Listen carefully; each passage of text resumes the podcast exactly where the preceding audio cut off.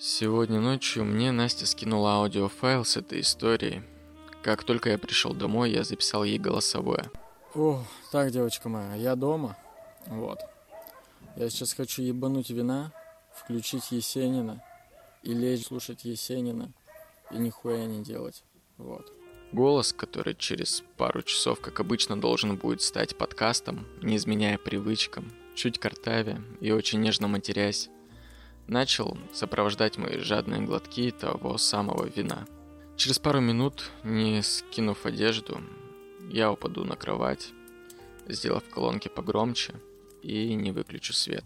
Специально, чтобы ненароком не уснуть и послушать все. Но я усну. Трижды за три часа. Первый раз это случится с огромной теплотой где-то внутри. Потом встану, промотаю обратно. И снова провалюсь в сон, но уже под аккомпанемент бурной жизни того, кто жил сто лет тому. На третий я усну сознательно, дослушав, ощущая, как в уголках глаз скапливаются освобождающие эмоции слезы. Нет, надо вставать. Надо встать, дойти до ноутбука, выпить воды и написать вот это вот чертово вступление, как будто оно вообще сегодня тут уместно. Это подкаст «Акулы пера». Подкаст о жизни, эмоциях и о людях, которые писали. У меня еще осталось вино, и я еще раз с вами сейчас послушаю истории жизни Сергея Есенина.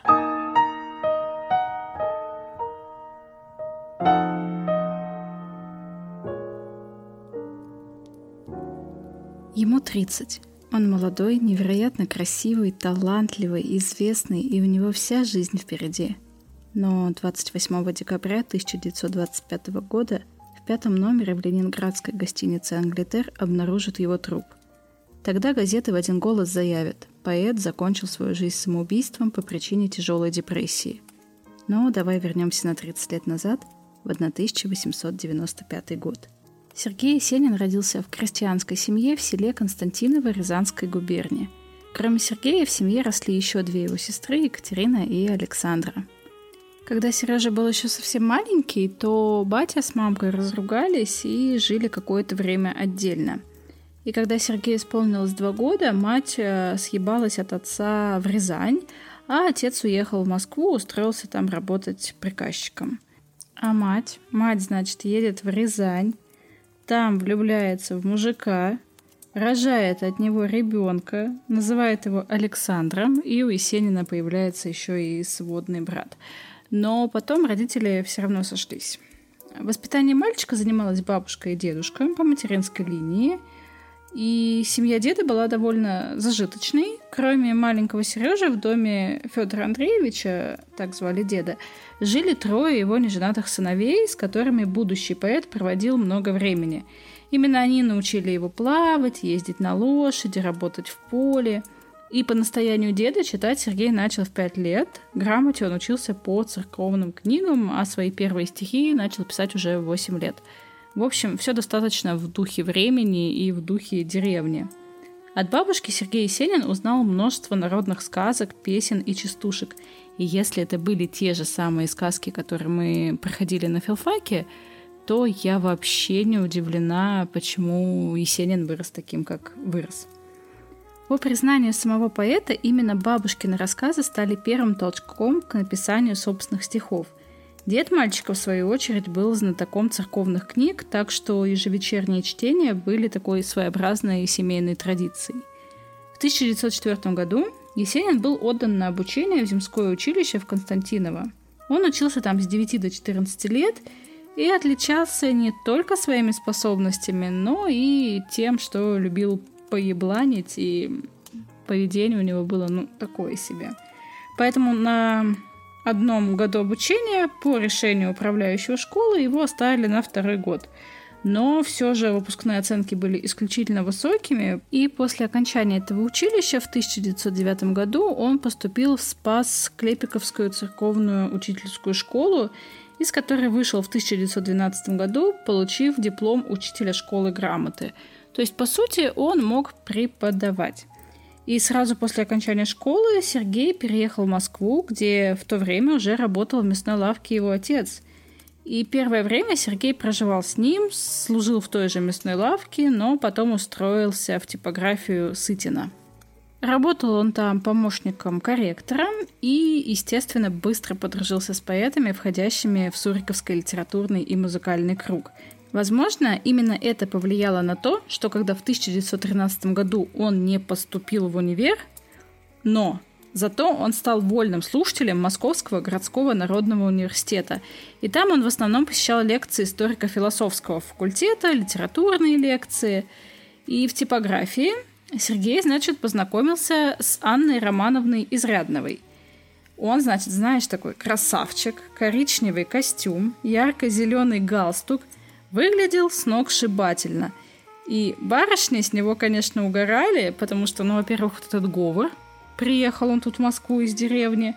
Во-вторых, зеленый, блядь, галстук. Ну, как бы...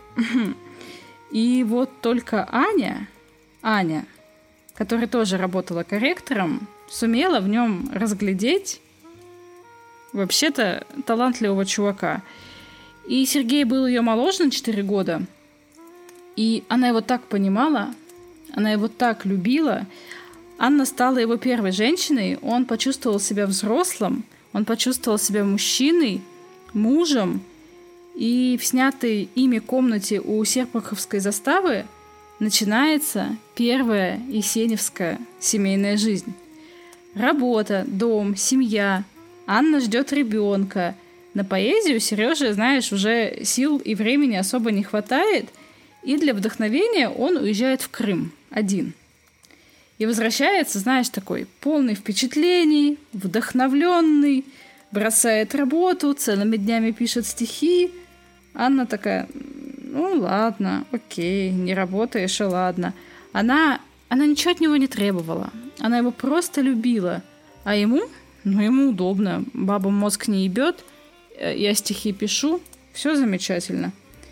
И ее называют первой женой Есенина, но, однако же, официально брак между ними так и не был заключен. Но в декабре 1914 года у них родился сын Юрий. Так Анна вспоминала годы, проведенные с поэтом. Есенину пришлось много конетелиться со мной. Жили мы только вдвоем. Нужно было меня отправить в больницу, заботиться о квартире. Когда я вернулась домой, у него был образцовый порядок. Везде вымыто, печи истоплены. И даже обед – Обед готов. И куплено пирожное. Ждал. На ребенка смотрел с любопытством. Увы, несмотря на такую видимую идиллию, Есенин семейную жизнь вертел на хую. Ну, и его можно понять. Ему, блядь, 19 лет было. И в это же время он примыкает э, к Суриковскому кружку литературному, где находит единомышленников. И первая публикация произошла в 1914 году в журнале «Мирок», появилось стихотворение Есенина «Береза». Да-да, вот это вот, которое знает э, каждая собака. Он, кстати, дико ссался отправлять это стихотворение и отправил его под псевдонимом Аристон. А вообще историки отмечают, что при написании «Березы» Сережа немножечко так вдохновлялся фетом.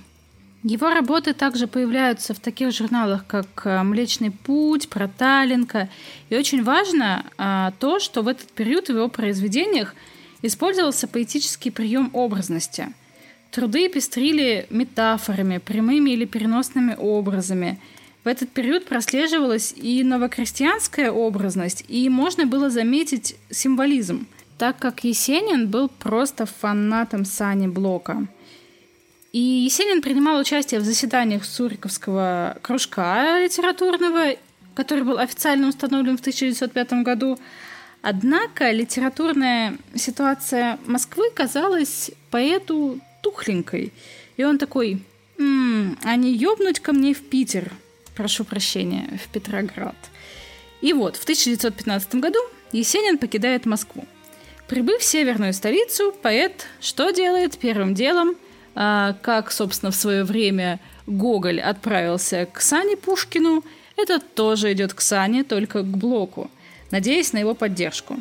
И встреча этих поэтов состоялась 15 марта 1915 года и оставила глубокий вслед в жизни каждого. В автобиографии 1925 года Есенин писал так. «Когда я смотрел на Блока, с меня капал пот. потому что в первый раз видел живого поэта. А Блок оставил положительный отзыв о стихах Есенина. Стихи свежие, чистые, голосистые. Блок вел молодого поэта в литературную среду Петрограда, познакомил его с такими поэтами, как Клюев, Гиппиус, Городецким и другими, и с издателями с многими. Стихи Есенина публикуются в петербургских журналах «Голос жизни», ежемесячный журнал «Летопись». Поэта приглашают в литературные салоны. И особенно важным и радостным событием для поэта становится издание его первого сборника стихов «Радуница». Это был 1916 год. И в этом сборнике прослеживался русский модернизм, так как юноша переехал в Петроград, стал общаться с известными писателями и поэтами – в Радунице есть и диалектизм, и многочисленные параллели между природным и духовным, так как названием книги служит день, когда почитают умерших. Тогда же происходит приход весны, в честь чего крестьяне поют традиционные песни.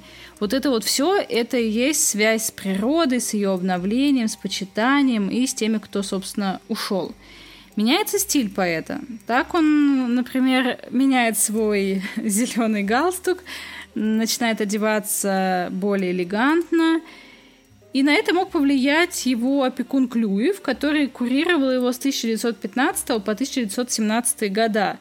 И стихотворения юного гения тогда с большим вниманием слушали, ну, вообще все, наверное, поэты Петрограда, там Городецкий, Блок. В 1915 году было написано стихотворение «Черемуха», в котором он наделяет природу и, собственно, это дерево человеческими качествами.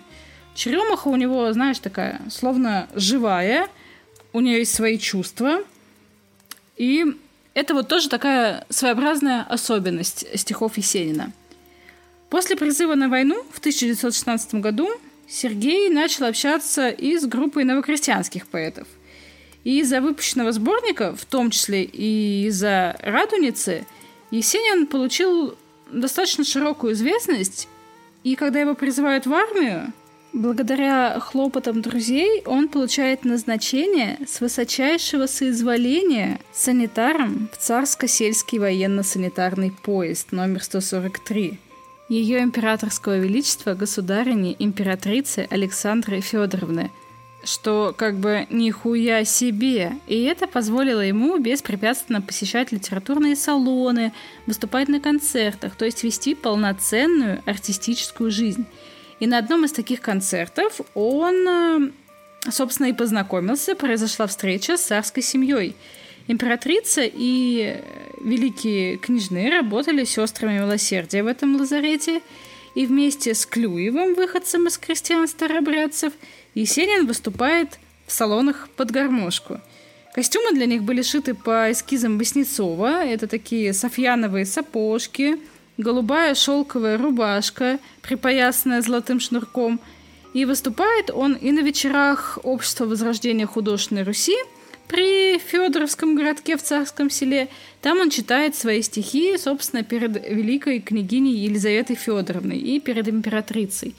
Я даже представить не могу, насколько Есенину шла вот эта голубая рубаха. Там, наверное, все бабы, в том числе императрица, просто потекли. И это подтверждается тем, что она часто звала Есенина в царское село, чтобы он мог читать ей свои произведения и ей ее дочерям. В 1917 году случилась революция, которая отразилась и на трудах Есенина – он как бы получил второе дыхание и такой воодушевленный решил выпустить поэму 1917 года под названием «Преображение». И она вызвала большой резонанс, критику, так как в ней было много лозунгов интернационала. И все они были поданы совершенно иным способом, не так, как это было раньше, не так, как это делали все. Это было сделано все в стилистике Ветхого Завета. Я, кажется, не сделала на этом акцент, но Есенин не просто уехал в Петроград, он таким образом, собственно, бросил свою жену и сына Юрия. И вот в 1917 году Сергей знакомится с Зинаидой Райх. Зинаиду исследователи считают истинной любовью Есенина, и такого же мнения, кстати, придерживались все его шлюхи и официальные жены. Зинаида Райх была очень красивая. Таких он еще никогда не встречал. Умная, выражительная, куча поклонников. Она получила среднее образование в Киеве и отправилась в Петроград учиться на историко-литературный факультет высших женских курсов. Зинаиду всегда тянуло в революционное движение, и она быстро примкнула к партии эсеров, поступила на работу секретарем-машинистом в редакцию газету «Дело народа», и, собственно, в этом издании она и познакомилась с будущим мужем, молодым поэтом Сергеем Есениным. Райх была не свободна, ее связывали любовные отношения с другом Есениным, поэтом Алексеем Ганиным, и они такие, так, а чё бы нам втроем не поехать в Архангельскую губернию на родину Ганину? И в пути Есенин такой, Зинка, Зинка клевая, сделаю-ка я ей предложение. А Зинка сперва такая, э, блядь, ты чё?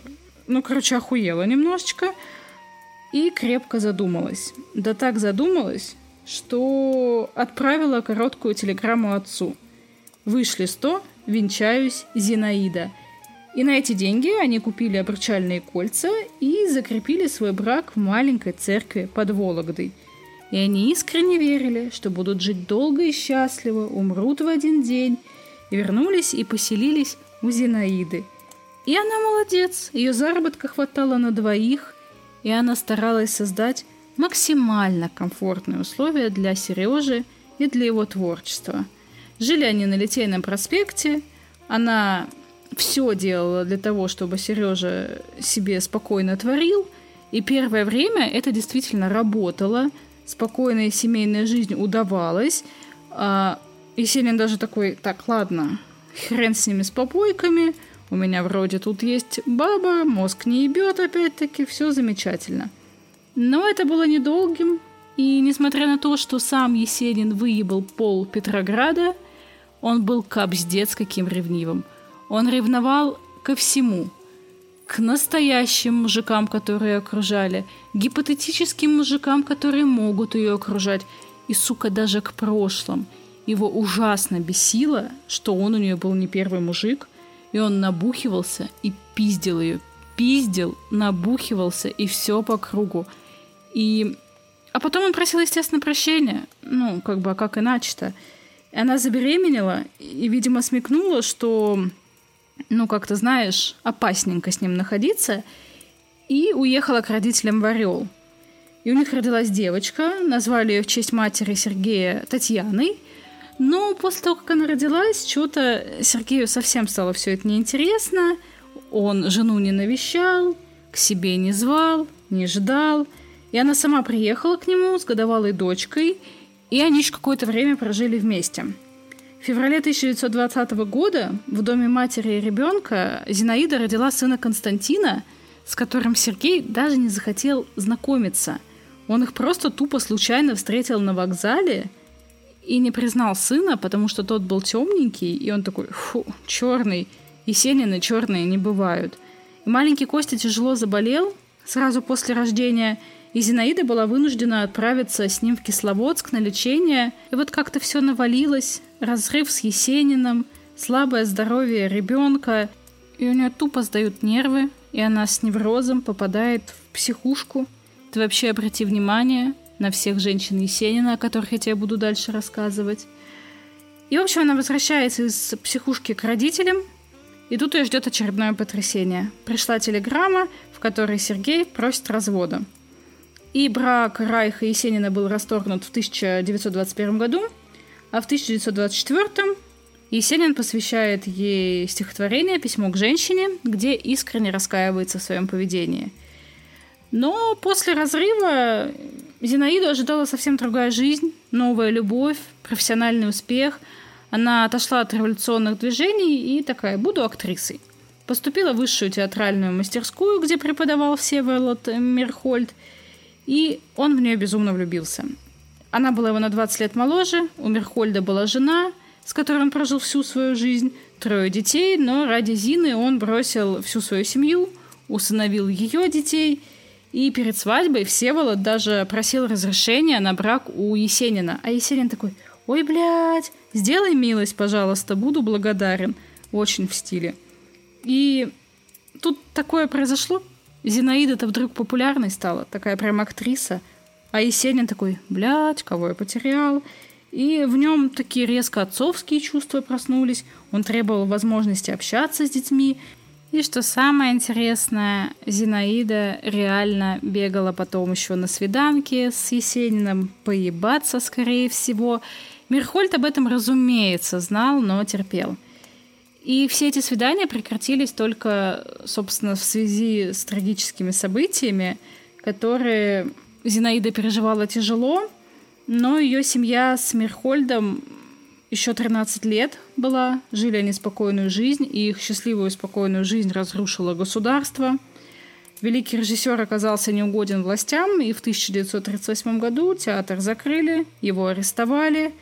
И Зина такая, блядь, это все какой-то сюр, какая-то ошибка, решает написать письмо Сталину, но вместо того, чтобы помочь, делает только еще хуже. И в 1939 году ее в собственной квартире зверски убили.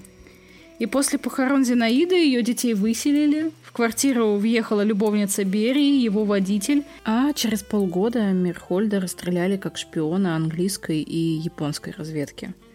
Так, что-то я немного отвлеклась. А, с 1919 года наступил период имажинизма. В начале 20-х Есенин впервые встречает Анатолия Марингофа, дружбу с которым он принесет через всю свою жизнь.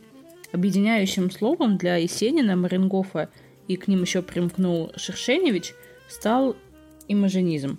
Это новое поэтическое течение, которое эти поэты основали сообща. Итак, давай я немножечко душноты внесу в свой рассказ. Имажинизм — это литературно-художественное течение, возникшее в России в первые послереволюционные годы на основе литературной практики футуризма. И основные признаки имажинизма, собственно, такие.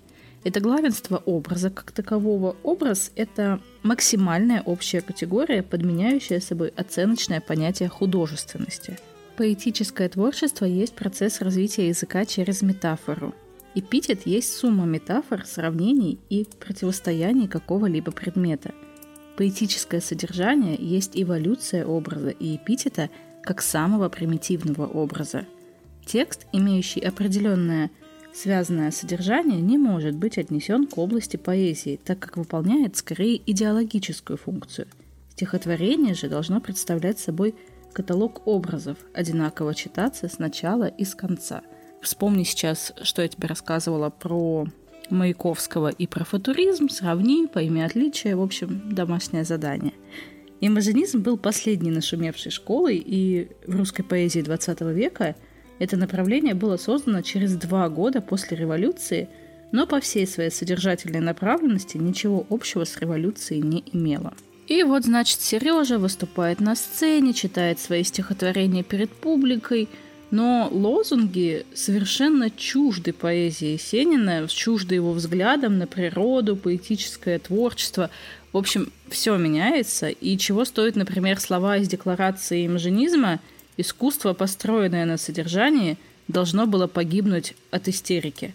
Есенина как-то спросили, в чем состоит причина резко враждебных отношений между имажинистами и футуристами – и Сенин лаконично ответил, «А они меня обкрадывают.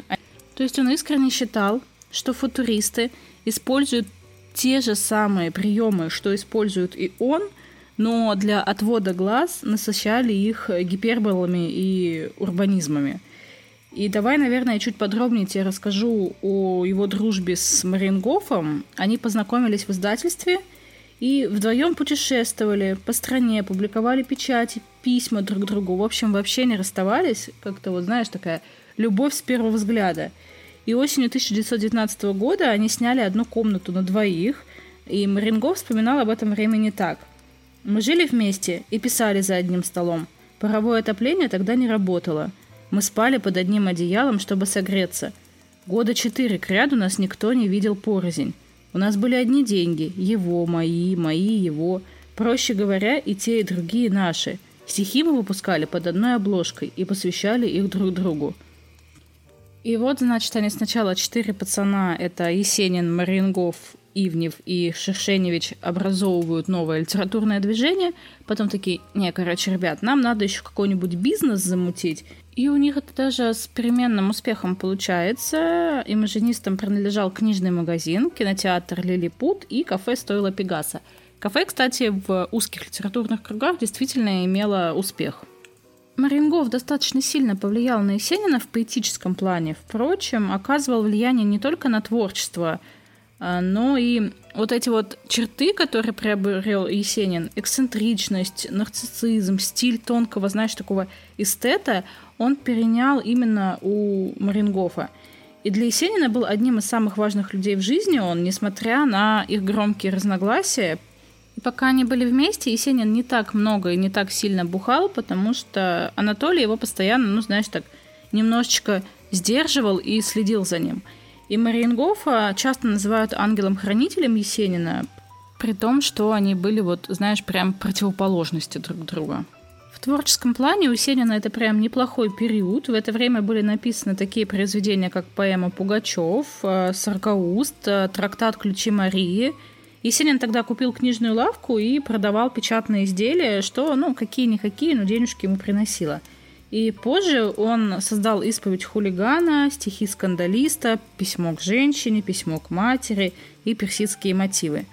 И вот, собственно, главным критиком его творчества, его оппонентом, врагом принято считать Володю Маяковского. И они, конечно, публично старались не выказывать, знаешь ли, друг другу полную неприязнь, спорили, но на самом деле, на самом деле, как я уже говорила, Маяковский не отрицал таланта Есенина, а Есенин не отрицал таланта Маяковского. Более того, я думаю, они... дело было вообще так. Они такие увиделись в баре, такие, так, Володя, будет охуенно крутая история, если мы на людях будем друг друга хуесосить. Ну, прикинь, я такой миленький, ты такой глыба, у нас конфликт. А потом, короче, собирались и шли проституток трахать. Мне кажется, так было. В 1920 году на литературном вечере «Суд над имажинистами» Есенин познакомился с Галиной Бенеславской. И знаешь, когда мне было лет 14-16, эта история произвела на меня огромное впечатление. Жизнь Галины Бенеславской до встречи с Есениным была полна приключений. Родилась она в Петербурге 16 декабря 1897 года. Ее отец, француз по национальности, вскоре бросил семью – а мать от этого потрясения получила нервное заболевание и очень долго болела, собственно. Галя с трех лет росла в чужих семьях, сильно переживала из-за этого, считала себя безродной. И сначала девочку взяла на воспитание сестра отца, потом сестра матери. И детство она провела вблизи латвийского городка в имении. Имение принадлежало мужу ее тетки Артуру Бенеславскому – он был человек зажиточный, врач, управляющий больницей, и со временем он удочерил Галю и дал ей свою фамилию. Училась Галя в лучшей гимназии Петрограда, Преображенской, окончила ее золотой медалью, любила читать, любила театр. Летом же, приезжая вот туда, в это имение, она преображалась до неузнаваемости. Она превращалась в такую, знаешь, в дикарку, избегала общества, она избегала родителей, соседей – и днями напролет просто каталась на лошади, плавала, очень любила стрелять из ружья. Короче, так ее заебывал город, что, приезжая в деревню, она такая, все, я к лошади. И когда Галя выросла, оказалось, что взгляды на жизнь у нее и у ее приемных родителей настолько разные, что в семье начались конфликты. Тетка и приемный отец, дворяне, не понимали, как Галя вслед за своей подругой Яной Козловской, дочерью профессионального революционера, могла увлечься большевистскими идеями – и в 1917 году Галя вступила в партию большевиков и приняла решение послать семью в жопу. Судьба занесла ее в Харьков, где она прожила вплоть до 1919 года, когда город заняли белые, пробираясь через линию фронта, Галя попала в плен. И ее должны были расстрелять, но она просто чудом выжила, потому что совершенно неожиданно встретила своего приемного отца – в штабе, он там работал в госпитале, и Артур заступился за нее, сказал, что это его дочь, и ее освободили. Взглядов он ее по-прежнему не разделял, но помочь перебраться через линию фронта не отказался. Выдал ей удостоверение сестры милосердия, и, и собственно, из-за этого же удостоверения, когда она добралась до красных, ее чуть опять не расстреляли, но на этот раз ее выручил отец вот той самой подруги Яны, которого она назвала своим поручителем. И вот 4 ноября 1920 года она сидит перед самой сценой и отчаянно аплодирует стихам Есенина. Это была любовь с первого взгляда. С тех пор она не пропускала вообще ни одного литературного вечера с участием поэта, постоянно тусовалась в кафе вот стоило Пегаса на Тверской и фанатела, вот знаешь, вот этой классической фанатской любовью. Вот ее воспоминания о том времени. Пошли длинные вереницы и бесконечно радостные встречи. То в лавке, то в стойле. Я жила этими встречами, от одной до другой. Стихи его захватили меня не меньше, чем он сам. Это время, с марта по август 1921 года, самое лучшее время в моей жизни – и знаешь, каждая поклонница Есенина считала, что у нее есть шанс. Но Галине повезло больше других. Есенин подпустил ее к себе, и она закрывала глаза вообще на все. На все романы поэта, на его брак. И она взяла на себя все его дела. Она была буквально его секретарем. Тактика Галины сводилась к тому, что она решила так – я буду безоговорочно ему служить. Потому что, ну, боже, он же такой потрясающий, такой талантливый, такой красивый. С ее стороны никогда не было, практически никогда, ни упреков, ни ревности, ничего, просто служение. И она пригласила его к себе жить. У нее была просторная большая квартира в Брюсовском переулке. И Сенин такой, ну, господи, ну, зовут, надо идти. И он стал у нее жить, стал злоупотреблять ее гостеприимством. Он вообще не вдуплял, что она в него влюблена, и постоянно причинял ей какие-то страдания своими поступками. Он приводил в ее квартиру чужих баб, он приводил в ее квартиру пьяных друзей. А Галина такая, ну, нормас, нормас, побуду у тебя секретарем. Она вела дела Есенина, договаривалась с издателями, она наладила полностью его быт – она прислуживала ему лучше, чем, блядь, домработница. А он чё? А он ничего, он такой, блин, Галя, ты, конечно, зашибись, но как женщину я тебя вообще не люблю. Так прям ей говорил. И тут в жизни Сергея Есенина вдруг появляется Айсидора Дункан, американская танцовщица, которая снесла ему крышу просто – и тут же в его жизнь возвращаются выступления, друзья, алкоголь, женщины. Галя по-прежнему так сильно влюблена, что продолжает делать для него все, не замечая его поведения. Останавливает ее только то, что она узнает о том, что Есенин без предупреждения уезжает в Америку с Дункан. Поэт, к слову, не собирается как бы прощаться с Бенеславской, он по-прежнему доверяет ей все дела в России. И вот когда он ей в 1925 году написал письмо, в котором написал, что вы мне близки как друг, но я вас не люблю как женщину, у Гали случился нервный срыв, и она попала в психушку. И ей даже предложение руки и сердца какой-то мужик сделал, но она такая, не, типа, Сережу люблю, никуда я не пойду. Итак, вернемся к Дункан. Осенью 1921 года в мастерской художника Якулова Есенин знакомится с американской танцовщицей Асидорой Дункан.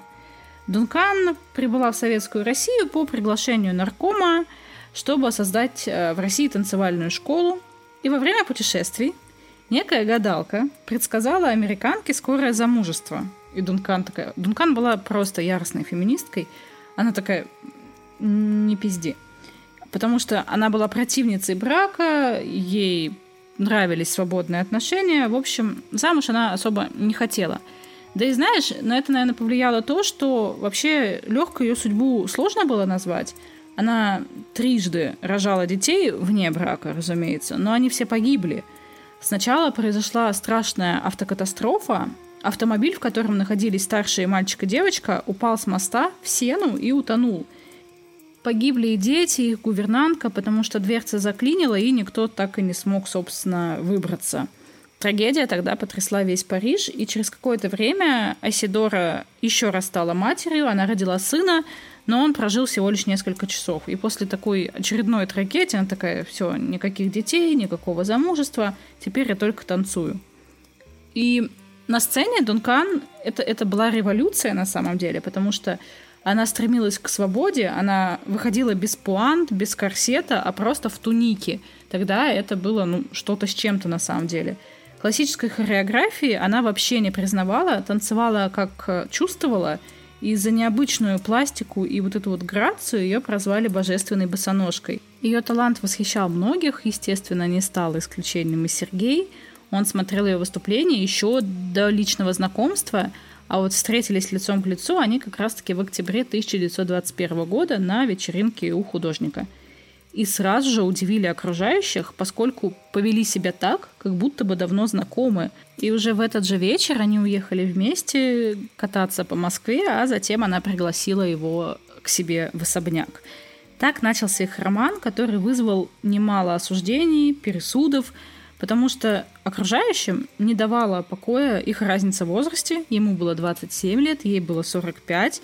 И одни считали, что эти отношения – последний шанс стареющей звезды завести себе молодого любовника, а другие видели, что Сереже Айсидора нахер не вперлась, просто, ну, а чё бы не погреться в лучах чужой славы – и вскоре после первой встречи поэт съехал от Бенеславской и перебрался в особняк Айсидоры. Нельзя сказать, что их отношения были спокойными, но, несмотря на все сложности, они не хотели расставаться, и когда весной 1922 года балерина такая поеду в турне по Европе и Америке, потому что карьера в России не задалась и деньги начинали кончаться. Вопрос о расставании даже как бы не стояло. Она такая, хочу, чтобы ты поехал со мной. Но просто поехать сложно. Это проблема с визами, типа с Хирали. И тогда они решают, что сделать правильно. Пожениться. Состоялось это событие 2 мая 1922 года в Хамовническом ЗАГСе столицы. И зал, где проходила церемония, был очень маленьким, невзрачным, но им, как бы, знаешь, было особо неважно. По словам секретаря и переводчика Дункан, накануне церемонии она такая к нему заходит в комнату и такая, а ты не мог бы немного подправить дату рождения в моем паспорте? Типа это не для меня, это для Есенина. Мы-то с ним что? Мы с ним не чувствуем эти 15 лет разницы. Но завтра как бы паспорта в чужие руки пойдут, и ему, может, будет не очень приятно. И мне-то паспорт скоро будет не нужен, но я другой получу. Поэтому давай-ка мы там чуть-чуть подправим. На секундочку, у них разница была не 15, а 18 лет, но секретарь согласился, и так женой поэта стала женщина, которая всего лишь на 9 лет его старше. И вот новая семья, Есенин и Дункан, они взяли двойную фамилию, зажила свою безоблачную счастливую жизнь. Ну, потому что реально же кажется, что вот она, наконец-то, сильная женщина, феминистка, талантливая, яркая. Она-то вот сейчас Сережу поставит на место – но нет, он вскоре опять забухал, начал ее ревновать, начал ее бить, уходил из дома, забирал свои вещи, потом возвращался, все начиналось заново. И Дункан что? Нет, чтобы сказать, так, Сереж, иди-ка ты нахуй. Она каждый раз его прощала. И после того, как они после свадьбы покинули Россию, она думала, что сейчас она будет неплохо зарабатывать в Америке – он думал, что у него появятся новые читатели, поклонники, но ни те, ни другие планы не оправдались, потому что она не вызывала уже таких бурных восторгов, а его вообще расценивали просто как приложение к знаменитой жене. И вот эта вот ситуация усугубляла и так непростые отношения. Еще они как минимум нихуя не понимали друг друга, потому что Есенин не говорил по-английски, да и на любом другом иностранном языке, а Айсидора как бы по-русски тоже это не очень говорила. Ссоры, скандалы возникали все чаще. Как-то раз Айсидора даже полицию вызывала, чтобы его утихомирить. И, по-видимому, по-видимому, Есенин такой начал понимать, что он ее больше не сильно любит. Он начал ее оскорблять, причем оскорблять прилюдно. Он говорил, жаловался друзьям, типа, вот пристала, липнет как патока. В общем, началась вот эта вот классическая Есеневская поебота. И в 1923 году, спустя чуть больше года после свадьбы, супруги вернулись в Москву, и к тому времени отношения стали уже очень напряженными, и через месяц Айсидора все-таки не выдержала и покинула Союз, на этот раз без Есенина. А ты сейчас просто можешь угадать, куда после этого идет Есенин. Ну-ка, ну-ка, давай, еще, еще тебе дам секундочку. Правильно, он идет опять жить к Галине Бенеславской, и она его, разумеется, принимает. А Исидоре он пишет телеграмму, в которой излагает «Я люблю другую, женат, счастлив, Есенин». Естественно, он ей пиздит, но Дункан об этом никогда не узнает.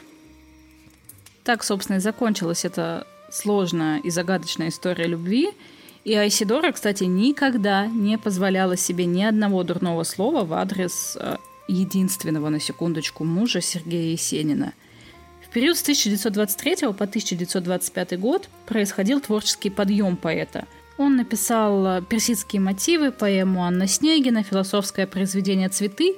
И поздние произведения Есенина отличаются философскими мыслями. Он вспоминает весь свой жизненный путь, рассуждает о судьбе, о судьбе России, ищет какой-то смысл, свое место в новой империи. И достаточно часто в его произведениях появляются рассуждения о смерти.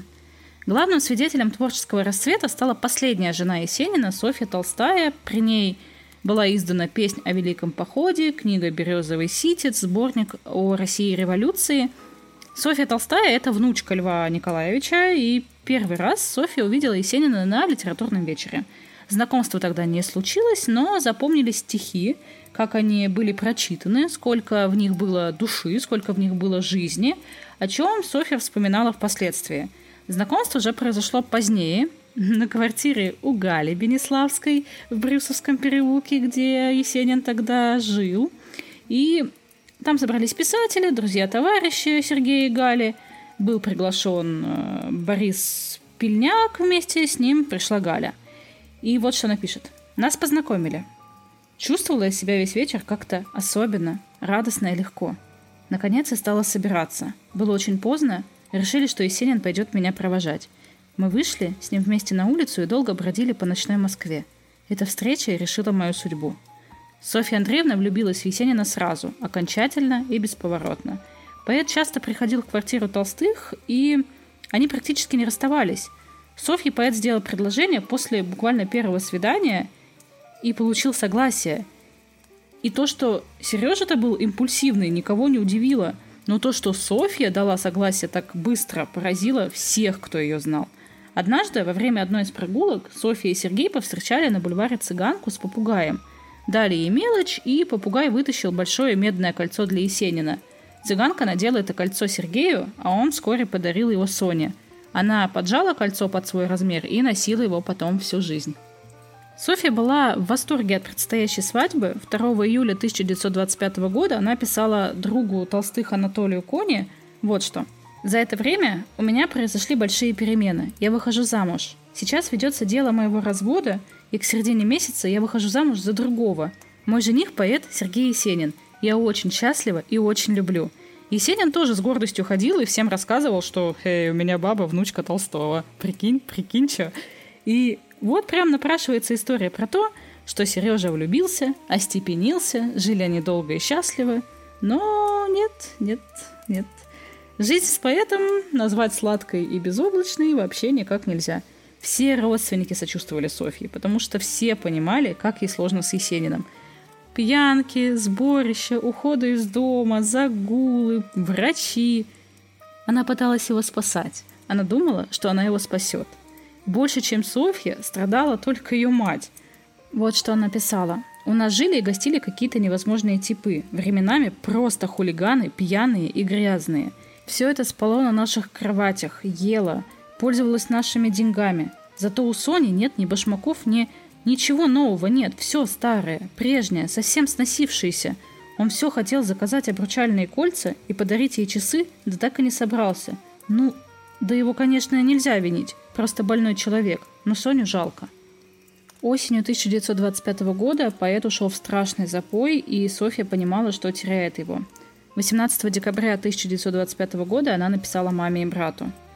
Потом я встретила Сергея, и я поняла, что это очень большое и роковое. Это не было ни чувственностью, ни страстью. Как любовник он мне совсем не был нужен. Я просто полюбила его всего. Остальное пришло потом. Я знала, что иду на крест, и шла сознательно. Я хотела жить только для него. Есенин порвался с имажинизмом из-за ссоры с Марингофом. Причину ссоры Мусоли до сих пор достоверно неизвестна – и после того, как Сергей, собственно, вышел из движения, он начал давать частые поводы для критики своего поведения. Например, регулярно после 1924 года стали выходить различные уличающие статьи о том, что он был замечен в пьяном состоянии или же устраивал скандалы в заведениях. Но такое поведение было хулиганством. За счет доносов недоброжелателей было открыто сразу же несколько уголовных дел, по итогу 13, которые какие-то были позже закрыты, какие-то нет. И самым громким из них является дело четырех поэтов, котором значились обвинения в антисемитизме. И в это время пошатнулось и здоровье, собственно, Есенина. Что произошло? Осень 1923 года – Инцидент, э, собственно, случился в пивнухе, пострадавший некий Марк Роткин. Вот что он пишет. Рядом со мной сидело четверо прилично одетых молодых граждан и пили пиво. Они были далеко, не настолько пьяны, чтобы не в состоянии были отдать себе отчет в своих действиях. Они вели между собой разговор о советской власти. Но ввиду того, что в это время играл оркестр, до моего слуха доходили отдельные слова, из которых я, однако, мог заключить, что двое из этих граждан не только недовольно относятся к власти, но определенно враждебно. Двое из них сразу перешли на тему о жидах, указывая на то, что во всех бедствиях и страданиях нашей России виноваты жиды. Указывалось на то, что против засилия жидов необходимы особые меры, как погромы и массовые избиения – Видя, что я им не отвечаю и что стараюсь от них отворачиваться, желая избегнуть столкновения, они громко стали шуметь и ругать паршивых жидов. Затем эти же двое граждан говорили о том, что в существовании черной биржи виноваты те же жиды-биржевики, которых поддерживают их Троцкий и Камнев. Такое оскорбление вождей русской революции меня до глубины души возмутило, и я решил об этом заявить в отделение милиции для составления протокола. Этими четырьмя прилично одетыми молодыми гражданами были поэты Сергей Александрович Есенин, Алексей Алексеевич Ганин, Петр Васильевич Орешин и Сергей Антонович Клычков. В ходе ссоры, собственно, этот чувак назвал Есенина русским хамом, а тот его жидовской мордой. В общем, классическая такая ссора в баре.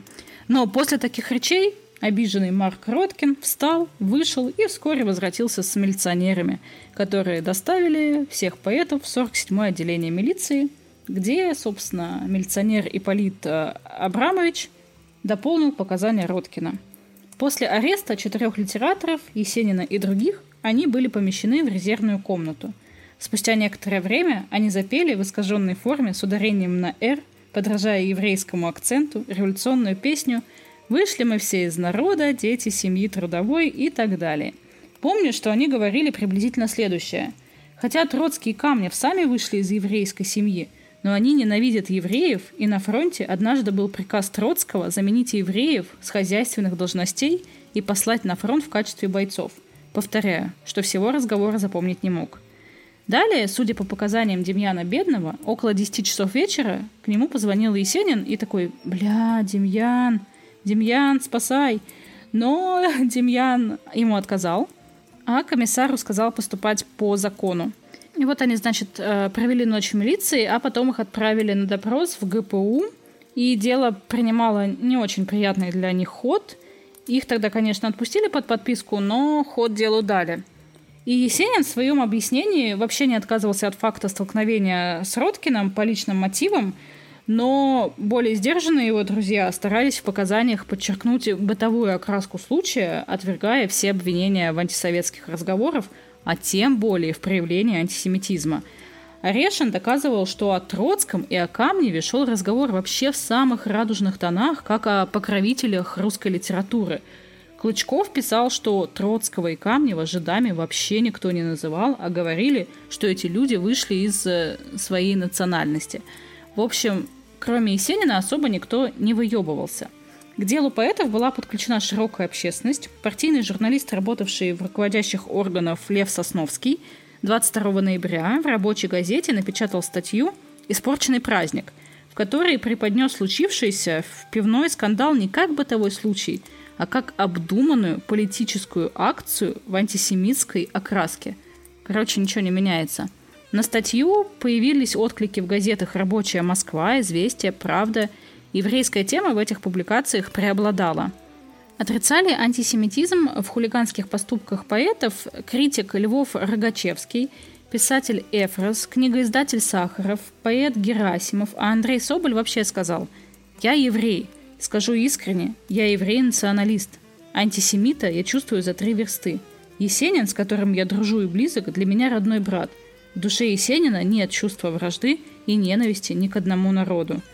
Рюрик Ивнев предложил вынести осуждение Сосновскому и Бедному за раздутую провокацию, и в защитной речи Покровский призвал судить э, провинившихся поэтов за хулиганство, пьянство, дебоширство, но ни в коем случае не за антисемитизм. И 10 декабря в Доме печати состоялся товарищеский суд, снявший обвинение в антисемитизме. Товарищеский суд заседал до трех часов ночи. Оглашение приговора перенесли на 13 декабря – было принято решение о вынесении четырем поэтам общественного порицания, при этом указывалось, что товарищ Сосновский изложил инцидент с четырьмя поэтами на основании недостаточных данных и не имел права использовать этот случай для нападок на некоторые из существующих литературных групп.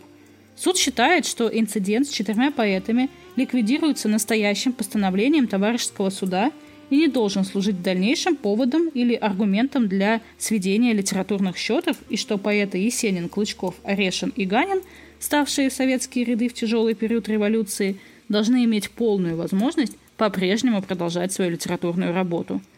После суда организованная травля поэтов продолжилась, и в опубликованных по заказам некоторых редакциях, газетных статьях и заметках высказывалось недовольство мягким решением товарищеского суда – Поэтому продолжали предъявлять обвинения в антисемитизме, мистицизме, в идеализме и во всех смертных грехах этого мира. И тут у Есенина реально наступают не самые простые времена. В ноябре 1924 года был арестован один из его лучших друзей, собственно, Ганин Алексей. Чекистами было сфабриковано дело Ордена русских фашистов, в кругу молодых поэтов Ганина и его друзей появился некто Вяземский, якобы бывший князь-провокатор ЧК. Он предложил создать антисоветскую организацию и разобраться с советской властью, но в самый ответственный момент куда-то съебал. Ганин и еще полтора десятка его друзей попались на эту удочку, они начали собираться, Ганин написал манифест, где призвал свергнуть советскую власть, по глупости он записал в министра будущего правительства Есенина, но Галя такая это увидела и такая, «Эй, ты чё? Не надо так делать!» И она высказала свое негодование Ганину, тот его вычеркнул, записал в будущее министра другого поэта, но Есенин еще раз таким образом попал а, в круг интереса чекистов. И 30 марта 1925 года Ганина и пятерых его друзей расстреляли, и перед этим Ганин сошел с ума в тюрьме ЧК. Остальных отправили в лагеря. У Есенина были связи в ЧК. Он узнал, что и сам страшно рискует, что его тоже могут арестовать. У него начинается паранойя, ему кажется, что его преследуют. Начинаются побеги. Из последних полутора лет своей жизни он скрывался почти 10 месяцев. В сентябре 1924 года он почти на 5 месяцев уезжает в Тбилиси, Баку и Батум. Это было связано, собственно, с делом Ганина – в марте 1925 года он вернулся и узнал, что тот э, поехал кукухой, и накануне расстрела Ганина его вызвали в ЧК, и за три дня до казни он бежит на Кавказ. Там ему помогал Чагин, заместитель первого секретаря ЦК Компартии Азербайджана Кирова. Киров тоже, кстати, очень э, благоволил к Есенину, фактически они его спасали. Он пробыл там два с лишним месяца, Потом он в третий раз уехал на Кавказ. Бенеславская, кстати, потом вспоминала, что когда они узнали, что расстреляли Ганина, они выдохнули, потому что очень боялись, что он утянет за собой и Есенина. Во время возвращения Есенина из Баку произошел скандал с неким дипломатическим курьером. Они повздорили в вагоне-ресторане поезда, а затем пьяный Есенин якобы рвался в купе этого дипломата и хотел выкрасть секретные документы – когда Есенин приехал на вокзал, его тут же арестовали, составили протокол, но отпустили. И через полтора месяца судья Липкин открыл дело по требованию наркомата иностранных дел 29 октября. К Есенину приходили менты, предлагали ему 4 ноября явиться в суд и взяли у поэта подписку о невыезде. Есенин вскоре узнает, что судья решил объединить большинство уголовных дел против него – и опасность увеличивается, и он совершает еще один побег. В начале ноября уезжает в Ленинград, чтобы не являться в суд. Потом возвращается в Москву, и начинается история с психической больницей, где он провел три недели с конца ноября по 21 декабря. Есенин имел склонность к алкоголизму, он этого не отрицал и нередко писал про свой пьяный бред. Но то, что он был психически больным, ну, как бы, ну, не знаю. Однако, под нажимом своей жены Толстой – и сестры Екатерины, и даже ее мужа, а также властей, он решается лечь в эту больницу. Фактически это было нервно-психический санаторий, причем Есенин сам его оплачивал. Удивительно, но в этот период заботу о Есенине проявляют вообще многие советские вожди. Горький просил Бухарина спасти Есенина. Он якобы умирает от туберкулеза, пьет, и его надо изолировать. Луначарский обращался к судье Липкину с просьбой закрыть дела против поэта и вызывал к себе Есенина, сказав, что он должен лечиться, иначе ему будет очень плохо. Поздней осенью 1925 года Есенин встречался с Дзержинским. Тот сказал, что ему предлагают арестовать и изолировать Есенина, чтобы он не пил и выздоровел. И жестко предупредил, что если Есенин не начнет лечиться, то все кончится тюрьмой. Психушке были достаточно тяжелые условия, комната Есенина никогда не закрывалась, свет там не гасили, его стали пичкать какими-то таблетками, вокруг были психические люди, его соседка чуть не повесилась. Он пишет друзьям, что должен оттуда выбраться, сообщает и о том, что убежит за границу, и это наверняка стало известно и в ОГПУ.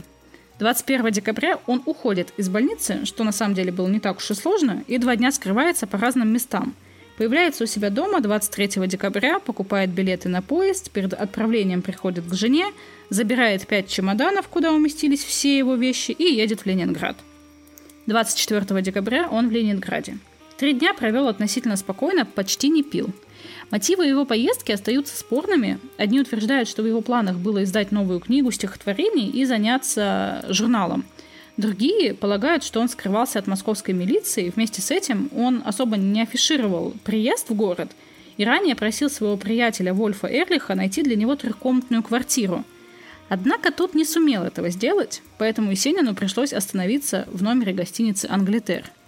Есенин поселился там без регистрации, и Эрлих был ответственным дежурным соседнего номенклатурного общежития – бывшей гостиницы «Астория», и, видимо, он и помог. Причем вместе с Георгием Устиновым, они тоже были знакомы с поэтом Есениным с 1918 года, и служили редактором газеты «На пути», издававшейся в бронепоезде Троцкого. Есть данные, что Эрлих и Устинов были негласными сотрудниками УГПУ, и позже Эрлих дослужился до звания капитана НКВД. 27 декабря Эрлих и Устинов с женой были в гостях у Есенина, и Есенин читал им поэму «Черный человек». Настроение, знаешь, было такое тревожное. И когда они уходили, Есенин спокойно сидел у стола, накинув пальто, занимался стихами. Утром около 9 часов Устинов и Эрлих попытались войти в номер, однако двери оказались закрыты. И после бесполезных попыток достучаться пришлось позвать на помощь коменданта гостиницы, и когда они зашли внутрь, то обнаружили мертвого Есенина в петле у окна. И вот знаешь, до сих пор ведутся жаркие и непримиримые споры о том, сам ли Сережа решил не встречать новый 1926 год или ему немного помогли. Я не буду придерживаться какого-то мнения, потому что, ну, лично я одинаково верю в любой исход этих двух событий. Версия самоубийством на самом деле прямо отлично ложится. Многие исследователи его творчества считают, что Есенин действительно покончил жизнь самоубийством. На это указывает сама биография поэта. Он имел суицидальные наклонности – и часто страдал от меланхолии. И на фоне алкоголизма Есенин постоянно чувствовал приближение смерти. На последние два года его творчества приходится более ста упоминаний о ней. Он не только страшно пил, но и проблемы с бабами. К тому же все осложнялось творческим кризисом, и 28 декабря он тупо просто не выдержал и покончил с собой. Важный момент – дверь была закрыта изнутри. Акт осмотра места происшествия был составлен поверхностно и непрофессионально. Не описана обстановка в номере, состояние дверных и оконных запоров, трупные изменения и прочее. То есть, ну прям на отъебись. И первыми в номер утром 28 декабря были вызваны литераторы Рождественский и Медведев. И по воспоминаниям Всеволода Рождественского, они увидели тело Есенина, лежащее на ковре, но их заставили подписать в протоколе то, что они видели повешенного на трубе Есенина – так, на секундочку, Павел Медведев и прибывший позже прозаик Михаил Борисоглебский являлись тайными агентами ГПУ. Причем никто из понятых, подписавших протокол, не видел Есенина висящим на трубе. Когда их допустили в номер, он уже был снят. И вызванный санитар Дубровский вспоминал, что на полу лежала битая посуда, клочья рукописи, окурки, сгустки крови. Все было перевернуто, и по свидетельству присутствующего художника Василия Сварога, в номере были следы борьбы, разбитая и разбросанная посуда. Однако протокол осмотра места происшествия не был составлен и не был произведен исследственный эксперимент. Бесследно исчезли некоторые рукописи Есенина, над которыми он работал, не нашли пиджак и обувь поэта, не нашли деньги, снятые Есениным со сберкнижки, исчез пистолет, который Есенин всегда возил с собой. И если у Сергея был пистолет, он ведь мог застрелиться, нахуя вешаться-то. Труп отвезли в морг, где судебно-медицинский эксперт произвел вскрытие и составил акт, в котором не указал примерное время смерти. В заключительной части акта судмедэксперт написал – на основании данных вскрытия следует заключить, что смерть Есенина последовала от асфиксии, произведенной сдавливанием дыхательных путей через повешение. В акте указал он также, что зрачки и глаза Есенина в норме. Однако секретарь похоронной комиссии Павел Лукницкий в своей записи отметил, что один глаз Есенина на выкате, а другой вытек. Кто пиздел и, главное, зачем он это делал, непонятно. Эрлих э, заявил, что будто бы Есенин просил вечером 27 декабря администрацию не пускать к нему никого в номер, поскольку хотел отдохнуть. Однако комендант Англитера, чекист Назаров, об этом не упоминает в своих показаниях. Подтверждение версии самоубийства Эрлих предоставил следователю якобы подаренное ему накануне последнее стихотворение Есенина, которое тот написал своей кровью.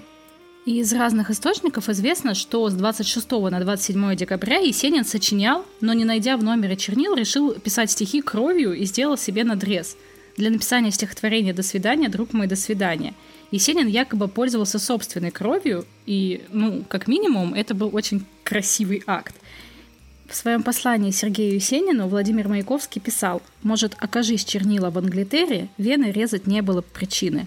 Да, еще в номере поэт жаловался Устиновой, что в гостинице нет чернил, и потому он был вынужден резать руки. И в подтверждение своих слов он ей прям показал разрезы, что вызвало у нее гнев, и вот затем он передал этот листок Эльриху, который совсем забыл о нем и в суматохе передал следствию только день спустя после смерти Есенина.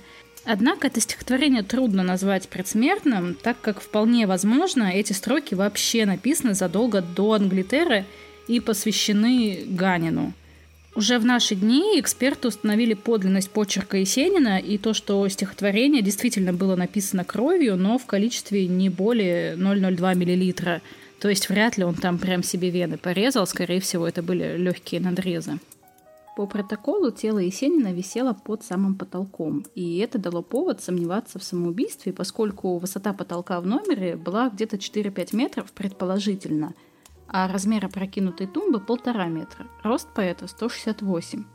И тогда это, конечно, вызвало много вопросиков, но когда позже выясняли реальную высоту потолка, Дело, правда, осложнялось тем, что в 1986 году Англитер реконструировали полностью, но сохранилась фотография этого номера с надписью на обороте 18 мая 1926 года. Снимок сделан через открытую дверь, видна труба, пол, виден фрагмент потолка, письменный стол, лампа, стул и платяной шкаф. И криминалисты по формуле, значит, рассчитали все это, и высота потолка составила не более 352 сантиметров – вроде как уже все так логичненько вырисовывалось. Но больше всего версий породила запись в акте, которая выглядела так. На середине лба вдавленная борозда длиной 4 см и шириной 1,5 см. И это объясняли перепадами давления в черепе во время удушья, но сторонники теории убийства трактовали вдавливание как удар рукояткой пистолета, утюгом, либо каким-то просто другим тяжелым предметом, причем со страшной силой. Но в акте написано, что кости черепа не повреждены, перелома нет, и судмедэксперты уже позже провели исследование пяти посмертных масок поэта и установили, что вот это вот вдавливание слегка дугообразной формы имеет глубину 0,4-0,5 мм, а это как бы толщина кожи, без механических повреждений костей черепа. Итак, очевидно, что это, скорее всего, действительно был след от трубы – Поскольку узел петли находился слева, голова отклонилась вправо и в момент смерти была прислонена к трубе. Но, но, она шла под углом 30 градусов, и невозможно так висеть лицом к вертикальной трубе, чтобы не сломать себе позвоночник. Поэтому даже здесь есть вроде как и подтверждение самоубийства, так и сомнения. Но это вообще не отменяет того, что самоубийство на самом деле могло быть инсценировано – и не состыковок кучу, кучу не записей, поэтому как бы... И чем дальше раскручивалась вот эта вот вся тема с убийством, чем больше позволяли сделать технологии, тем больше версия с убийством проигрывала. Но мы же понимаем, что если его и убили, то это сделал не сосед Вася из соседнего номера, а человечки, которым обставить дело так, как нужно, не стоит вообще ничего. 29 декабря 1925 года вечерние ленинградские газеты, а на следующий день и газеты абсолютно всей страны сообщили о самоубийстве Сергея Есенина. Они привезли тело поэта в Москву, и 31 декабря в Москве в декабрьские морозы пришли проститься тысячи человек. Очередь была невероятной. С пяти вечера всю ночь и до утра вообще не заканчивался людской поток. Поэт просил похоронить его на Ваганьковском кладбище, и, собственно, это желание исполнили. Приехали все жены Есенина, Софья Толстая, Зинаида Райх, Анна Изрядного. Не было Гали, потому что Галя застряла в глухой Тверской деревне, и шел ужасный снег, и она просто не успела на похороны к Сергею, и когда она приехала на следующий день после похорон, она подбивала сестру Есенина, Катю, отправиться ночью на кладбище, ну, потому что ему там одиноко. В первую ночь будет очень тоскливо, и надо как-то Новый год встретить с ним. Давайте поедем. Короче, пришлось Галющу запереть в комнате, потому что она недавно только из психушки вышла, и что бы она натворила, вообще непонятно. 3 декабря 1926 года, почти год прошел со дня смерти поэта, на безлюдном Ваганьковском кладбище в Москве около могилы Сергея Есенина стояла молодая женщина. Женщина нервно курила сигарету за сигаретой. Она так молода, а жизнь, несмотря на трудности и несчастья, так прекрасна. Наконец она решилась. Достала листок бумаги, быстро, чтобы не раздумать, набросала несколько строк. Самоубилась здесь, Хотя и знаю, что после этого еще больше собак будут вешать на Есенина. Но и ему, и мне это будет все равно. В этой могиле для меня все самое дорогое. Еще некоторое время она стояла, не шелохнувшись, потом на коробке от папирос написала «Если финка будет воткнута после выстрела в могилу, значит даже тогда я не жалела. Если жаль, заброшу ее далеко». Женщина достала пистолет – она почему-то считала, что после выстрела в область сердца будет в сознании и сможет в последнюю смертную минуту еще раз доказать свою неземную любовь к Есенину. Через некоторое время на коробке от папирос смогла как-то написать «одна осечка». В Москве потом будут говорить, что осечек было несколько. Зато последовавший выстрел оказался точным. Женщина упала без сознания, пистолет и финка выпали из ее рук. Выстрел услышал сторож – Смертельно раненая женщина в темном поношенном пальто лежала на снегу и чуть слышно стонала. Сторож побежал к церкви поднимать тревогу, и скоро пришла милиция, приехала скорая, и умирающую направили в Боткинскую больницу, но она уже не дышала. Скорая развернулась и повезла тело покойной на Пироговку в морг. Так трагически оборвалась жизнь 29-летней Галины Бенеславской, любовь и преданность которой к поэту была безграничной. Эта история тронула меня в 16, да и сейчас как-то грустно осознавать, что она не смогла справиться со своей жизнью, и вот из-за этой своей преданной, нездоровой любви так ее закончила. Грустно осознавать то, что она прожила всю жизнь, страдая от неврозов, что она мирилась только для того, чтобы быть рядом с ним вообще абсолютно совсем, чтобы просто быть для него удобной. И ведь ты только посмотри, она ведь добилась своего. Именно она, а не одна из его жен, похоронена там, рядом с ним. Касаемо последней жены, смерть Есенина Софья Андреевна перенесла очень тяжело. Ее спасло то, что она сразу погрузилась в работу, начала собирать воспоминания о Есенине, рукописи, фотографии, вещи. И уже в декабре 1926 года при Союзе писателей открыли выставку, посвященную Есенину.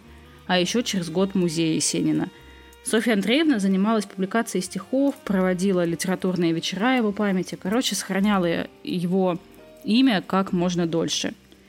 Так, я сказала, что Галя рядышком с Есениным, но это не точно, потому что есть история, что как бы Сережи там нет. Из могилы на Ваганьковском кладбище исчез гроб поэта. Так говорит Николай Браун, и это обнаружила в 1955 году сестра Есенина, Саша – когда могилу вскрыли, чтобы рядом с останками поэта похоронить его маму Татьяну Федоровну. И в конце 80-х нашелся пожилой свидетель, шофер ОГПУ, который 1 января 1926 года принимал участие в изъятии гроба из могилы. Куда увезли гроб, он не знал. Вот такой вот яркой и неоднозначной личностью был Сережа Есенин. Не всегда его поведение было нормальным. Не всегда его поступки можно было оправдать широкой русской душой.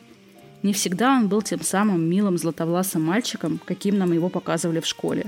Было и абьюз, и огромное количество шлюх, и канавы, из которых его вытаскивали.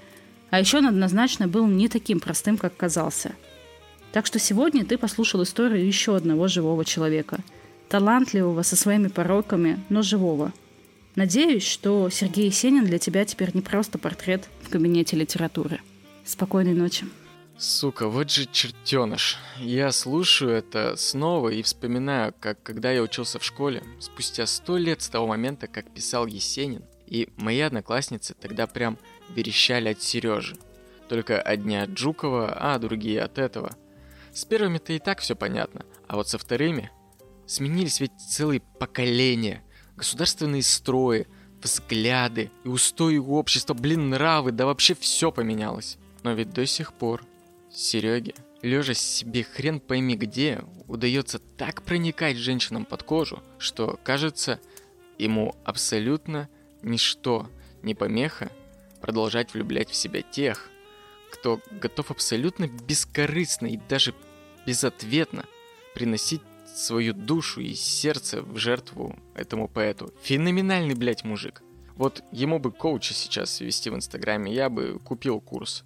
А еще мое маленькое детективное сердце ведущего True Crime подкаста не оставляет в покое история смерти Сергея. И, видимо, еще долго не оставит. Простите меня все те, кто верит в его самоубийство, но я не верю.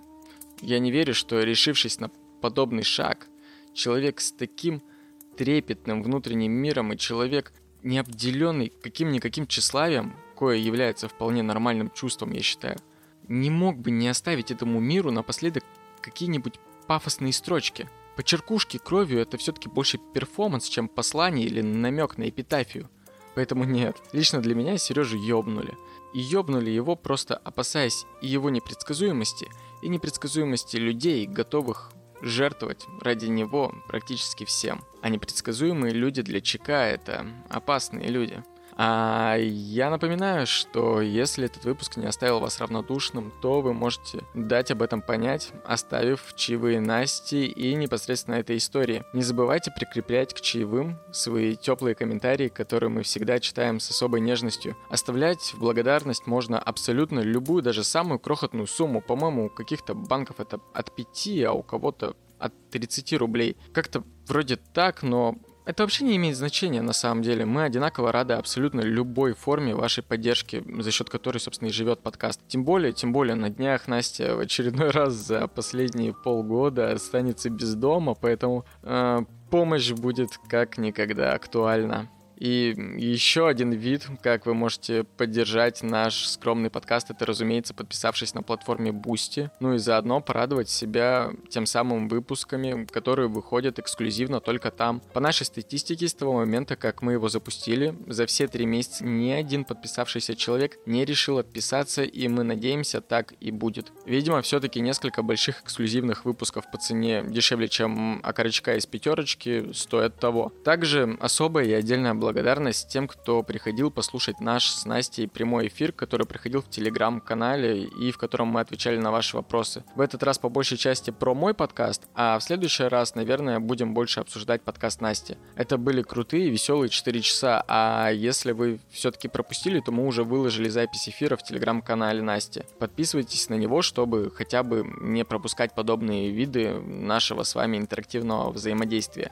Ссылки на сервис с чаевыми, на сервис сервис Бусти и на телеграм-канал Насти традиционно будут в описании. Ну и, конечно же, услышимся.